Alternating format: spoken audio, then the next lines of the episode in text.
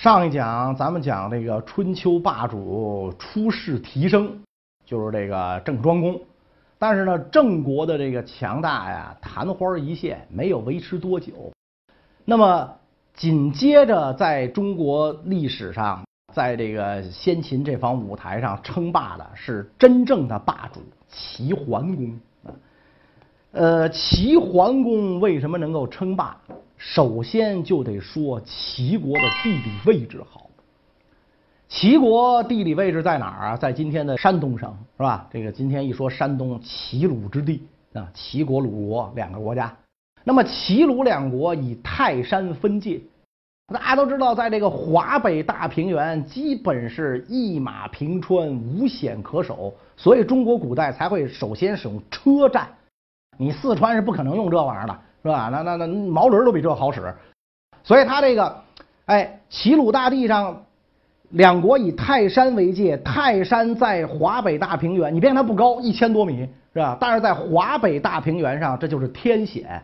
你要进攻齐国的南部边界，你得翻过泰山去进攻，这基本上不可能。然后齐国东靠大海，中国古代是没有海军的，中国古代打仗，一直到近代，是吧？咱们都叫水师。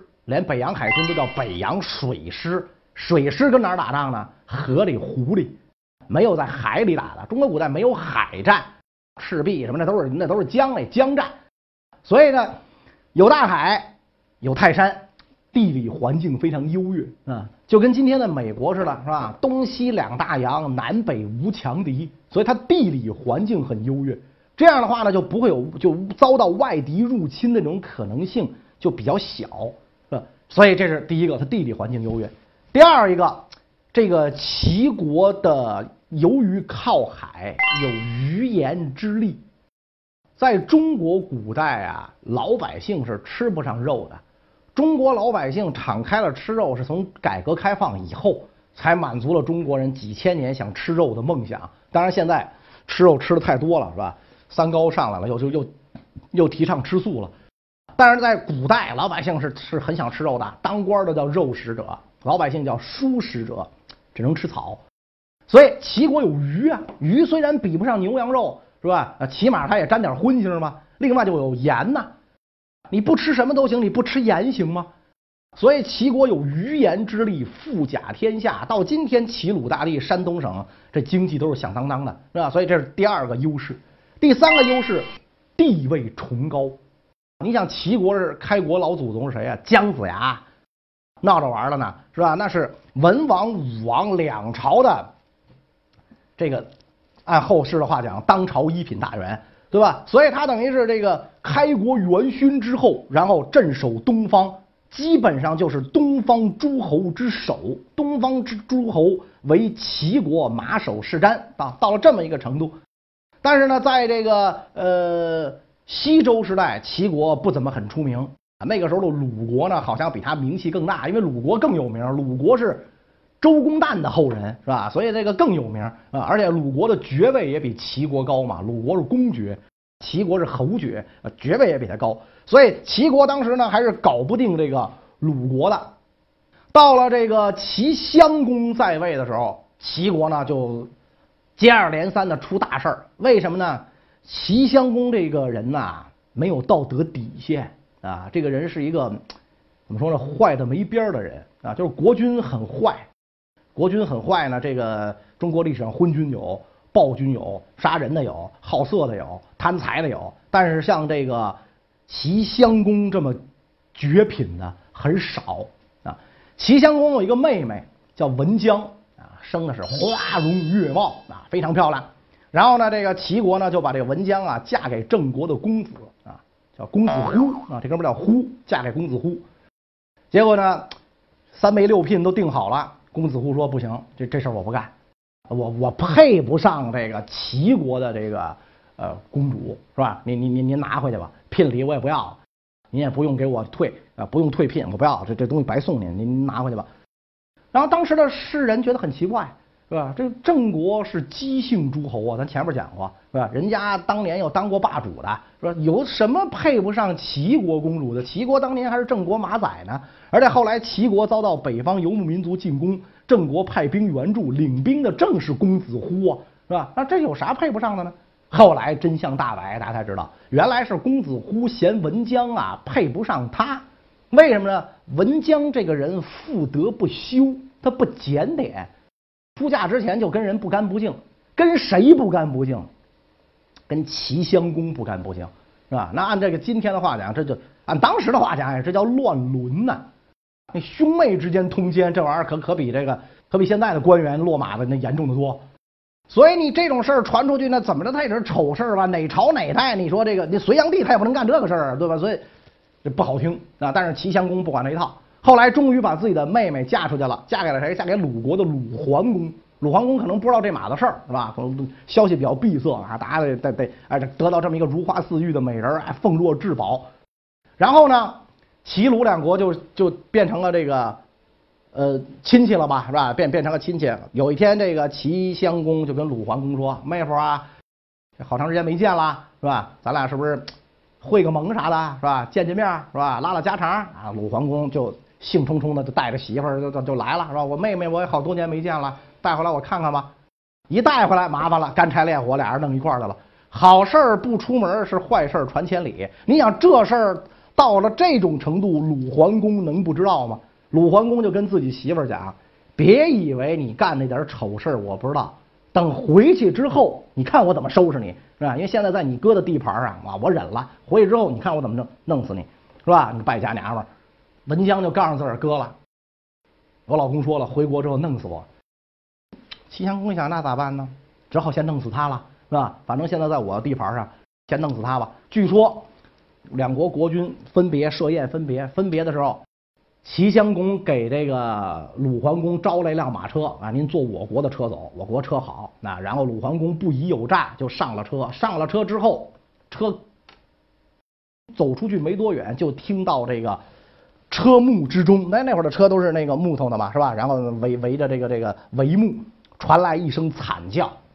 然后等大家这个掀开这个车帘一看，那这个鲁桓公双睛暴突，肋骨突出，就是活活被人夹死了。里边埋伏一大力士，咔吧给鲁桓等于给鲁桓公给撅了，夹死了。鲁国的大臣在齐国的地盘上啊，一看骑兵虎狼一样，刀出鞘，弓上弦，也不敢说什么。回国之后，因为鲁国的实力不如齐国，只能提抗议，说你们安保工作没过没做好，是吧？你们你们怎么把安保工作做成这样，是吧？你看这个这个这个这个后世人家那怎么搞安保的？你看你们怎么这弄成弄成这样？只能这么说，是吧？然后齐齐襄公也知道自己这事做的不地道，哎呀，错了错了，谁干的？把他弄死，这事就过去了。但是你竟敢暗杀诸侯，这件事儿不但天下震恐，就连齐国人也很不满意。最不满意的一个人叫什么呢？叫无知。你像那会儿那那人的那名字特好玩哈，无知啊。今天咱要说这个骂人的话，说你这人无知，我抽你，对吧？哎，但是那会儿他就公孙无知对这个齐襄公最不满。为什么最不满呢？他倒不是因为齐襄公把自个儿妹夫弄死了，或者搞自个儿妹妹他不满，而是因为齐襄公一上台就把公孙无知的领地、俸禄、级别通通通通通往下降。公孙无知就找着齐襄公去了，凭什么呀？我我罪犯哪条啊？凭什么我一下由副部变正科了？你这你就给我说这个为什么来？齐襄公说：“因为你小时候跟我打架，你把我打赢了，就因为这个，怎么着吧？是吧？你有脾气吗？”嗯，公孙无知说：“我现在没脾气，你等着瞧。”很快，公孙无知的机会就到了。当时齐国边境两员大将镇守。齐襄公跟人说好了，你哥俩把守一年啊，然后回来，我我给你们换换班是吧？这这这得轮着来嘛，你们为国劳苦不容易。一年期满，齐襄公跟这俩大将说：“哎呀，不好意思，找不着接班人，你哥俩再干吧，是吧？再干一年吧。”哥俩一听就火了，你这国君说话不算数啊！我俩再干一年就再干一年，士卒可不干啊，拖家带口的跑这儿来了。这这家里地撂荒了，你这咋弄啊？是吧？所以回去跟弟兄们一说，怎么办？弟兄们说怎么办？造反呗！暴力是他唯一听得懂的语言啊！咱们手里有劳动工具，刀枪戈长矛是吧？弓箭，那那此时不反更待何时啊？两员大将率领军队直杀京城。公孙无知一看，我的机会来了啊！先进王宫就把齐襄公弄死，然后公孙无知就当了国君。问题是这公孙无知当了国君之后，他就是那种被压迫惯了的人啊，我可有今天了，是吧？你想这奴隶当了奴隶主，他比原来的奴隶主还狠，他不会解放全人类，他想的就是我我我得这么来，是吧？我得这么来，所以公孙无知很快也就被反对派挂掉了。然后这样一来的话，齐国无主，天下大乱，怎么办？朝中的大臣想起。这个先主爷还有两位公子流亡在外，一位叫公子纠，还有一位叫公子小白，咱应该把这哥俩迎回来做国君。哎，对，赶紧去，赶紧去迎迎这哥俩。这哥俩在哪儿呢？这个公子纠啊，在鲁国。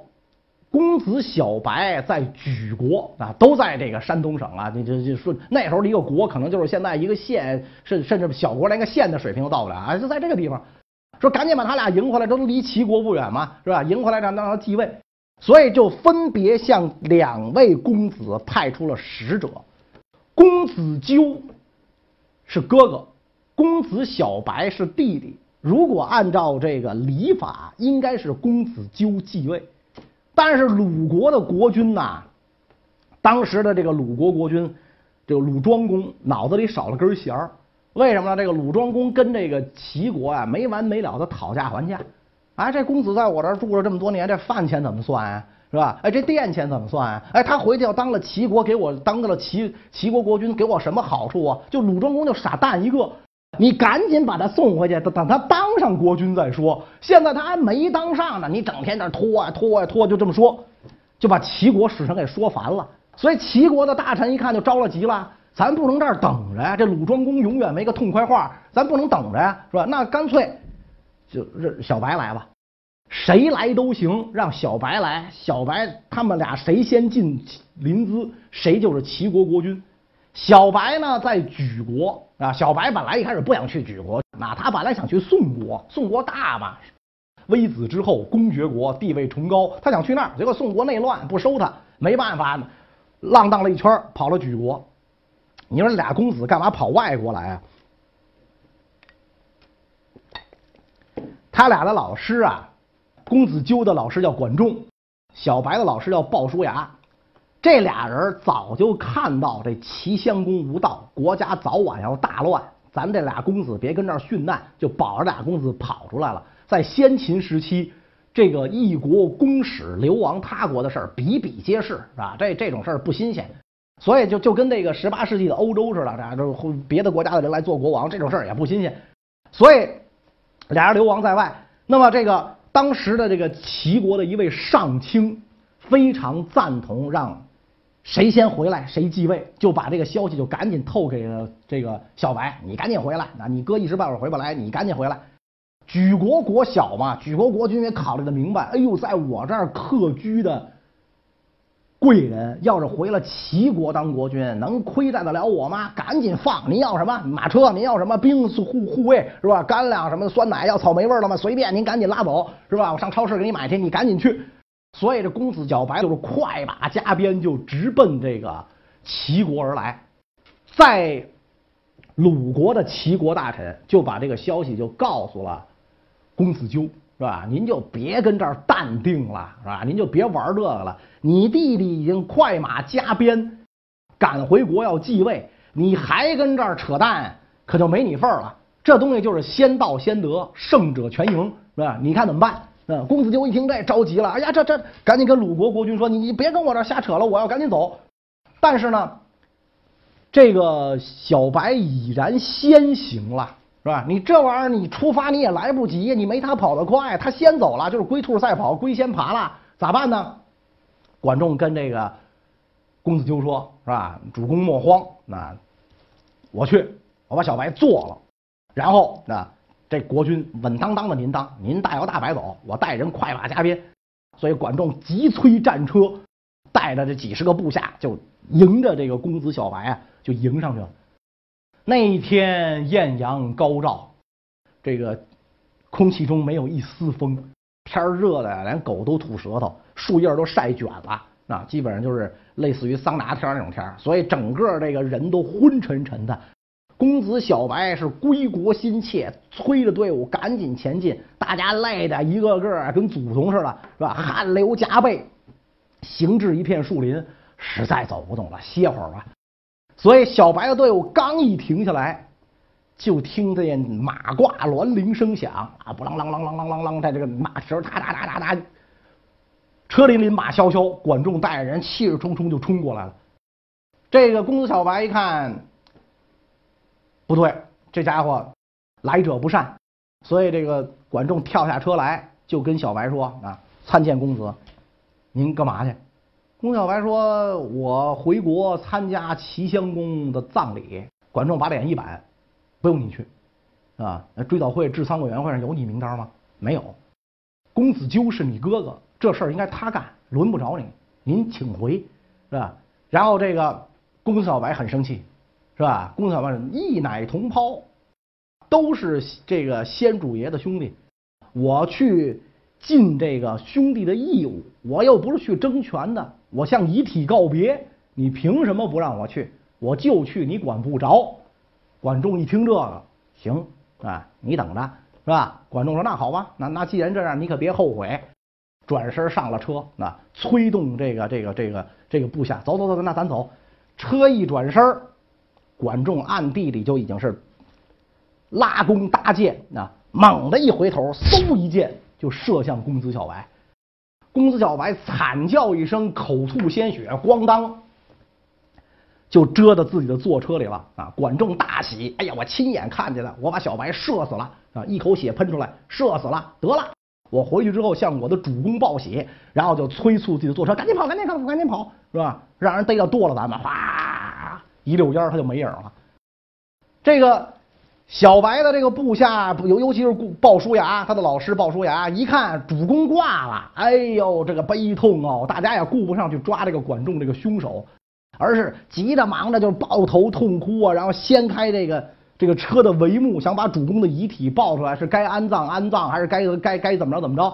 没想到遗体坐起来了，哇，吓大家这一跳！哎呦，主公死不瞑目，哎，诈尸了。小白说呀：“刚才管仲那贼一箭射中我的腰带钩，他是射中我的衣钩，他没射中我本人，是吧？这真真是万幸啊，是吧？我这腰带钩给给给挡了，因为古人那腰带很宽啊，那腰带钩一般铜的、玉的啊，贵族是这种金的，比今天的腰带那宽多了。那这么这么大呢，腰带钩，梆，正好给我挡了一箭。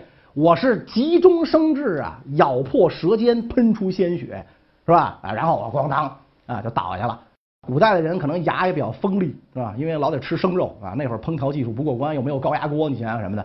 要搁咱今天，咬破舌头是一很费劲的事儿，是吧？咱咱关键你你也不舍得，关键是吧？但你不信，你可以回家试试吧，是吧？反正到那个份儿上，那那人为了保命，什么都做得出来啊。说我咬破舌尖，我昏过去了。现在管仲知我必死，他以为我死了。所以他们肯定会不着急、不着慌，慢悠悠的向临淄进发。咱们赶紧整顿行伍，是吧？快马加鞭奔往临淄。到那儿之后，我就是齐国国君，诸位跟着我都是从龙功臣啊！你们高官得坐，骏马得骑，赶紧走，要不然管仲一会儿回来了。士卒们一听这话，一是为了保命。二来为了荣华富贵，无不争先恐后啊！大队人马就直奔临淄。一到临淄，齐国大臣一看，盼星星盼月亮，盼来了一位公子，是不是先主爷之后？没错，是吧？是长是幼，管他呢！现在齐国乱了这么长时间，没有这个国君了。回来一个就得呀，啊，只要这血缘不乱就行，爱谁谁，谁让你公子纠拿糖的？所以大家立刻拥立公子小白继位，这就是春秋五霸排第一号的，怎么说都有的两种说法，怎么说都有的大名鼎鼎的齐桓公。那么这齐桓公当了齐国国君之后，对于他的政治对手公子纠。尤其是放暗箭的管仲，会怎么处理呢？下一讲咱们再讲。本期五千年的容看完了，小伙伴们是否还在意犹未尽呢？快来原 Sir 微信参与活动，交代你的历史问题吧。那么现在问题来了，齐桓公被什么救了一命？江小白和公子纠这对兄弟因为争夺王位而拼得你死我活。那么小时候的你是否和你的小伙伴因为什么打过架呢？最后结果是谁赢了呢？快来微信多多参与活动吧！回答正确的小伙伴，也许就会被幸运抽中呢。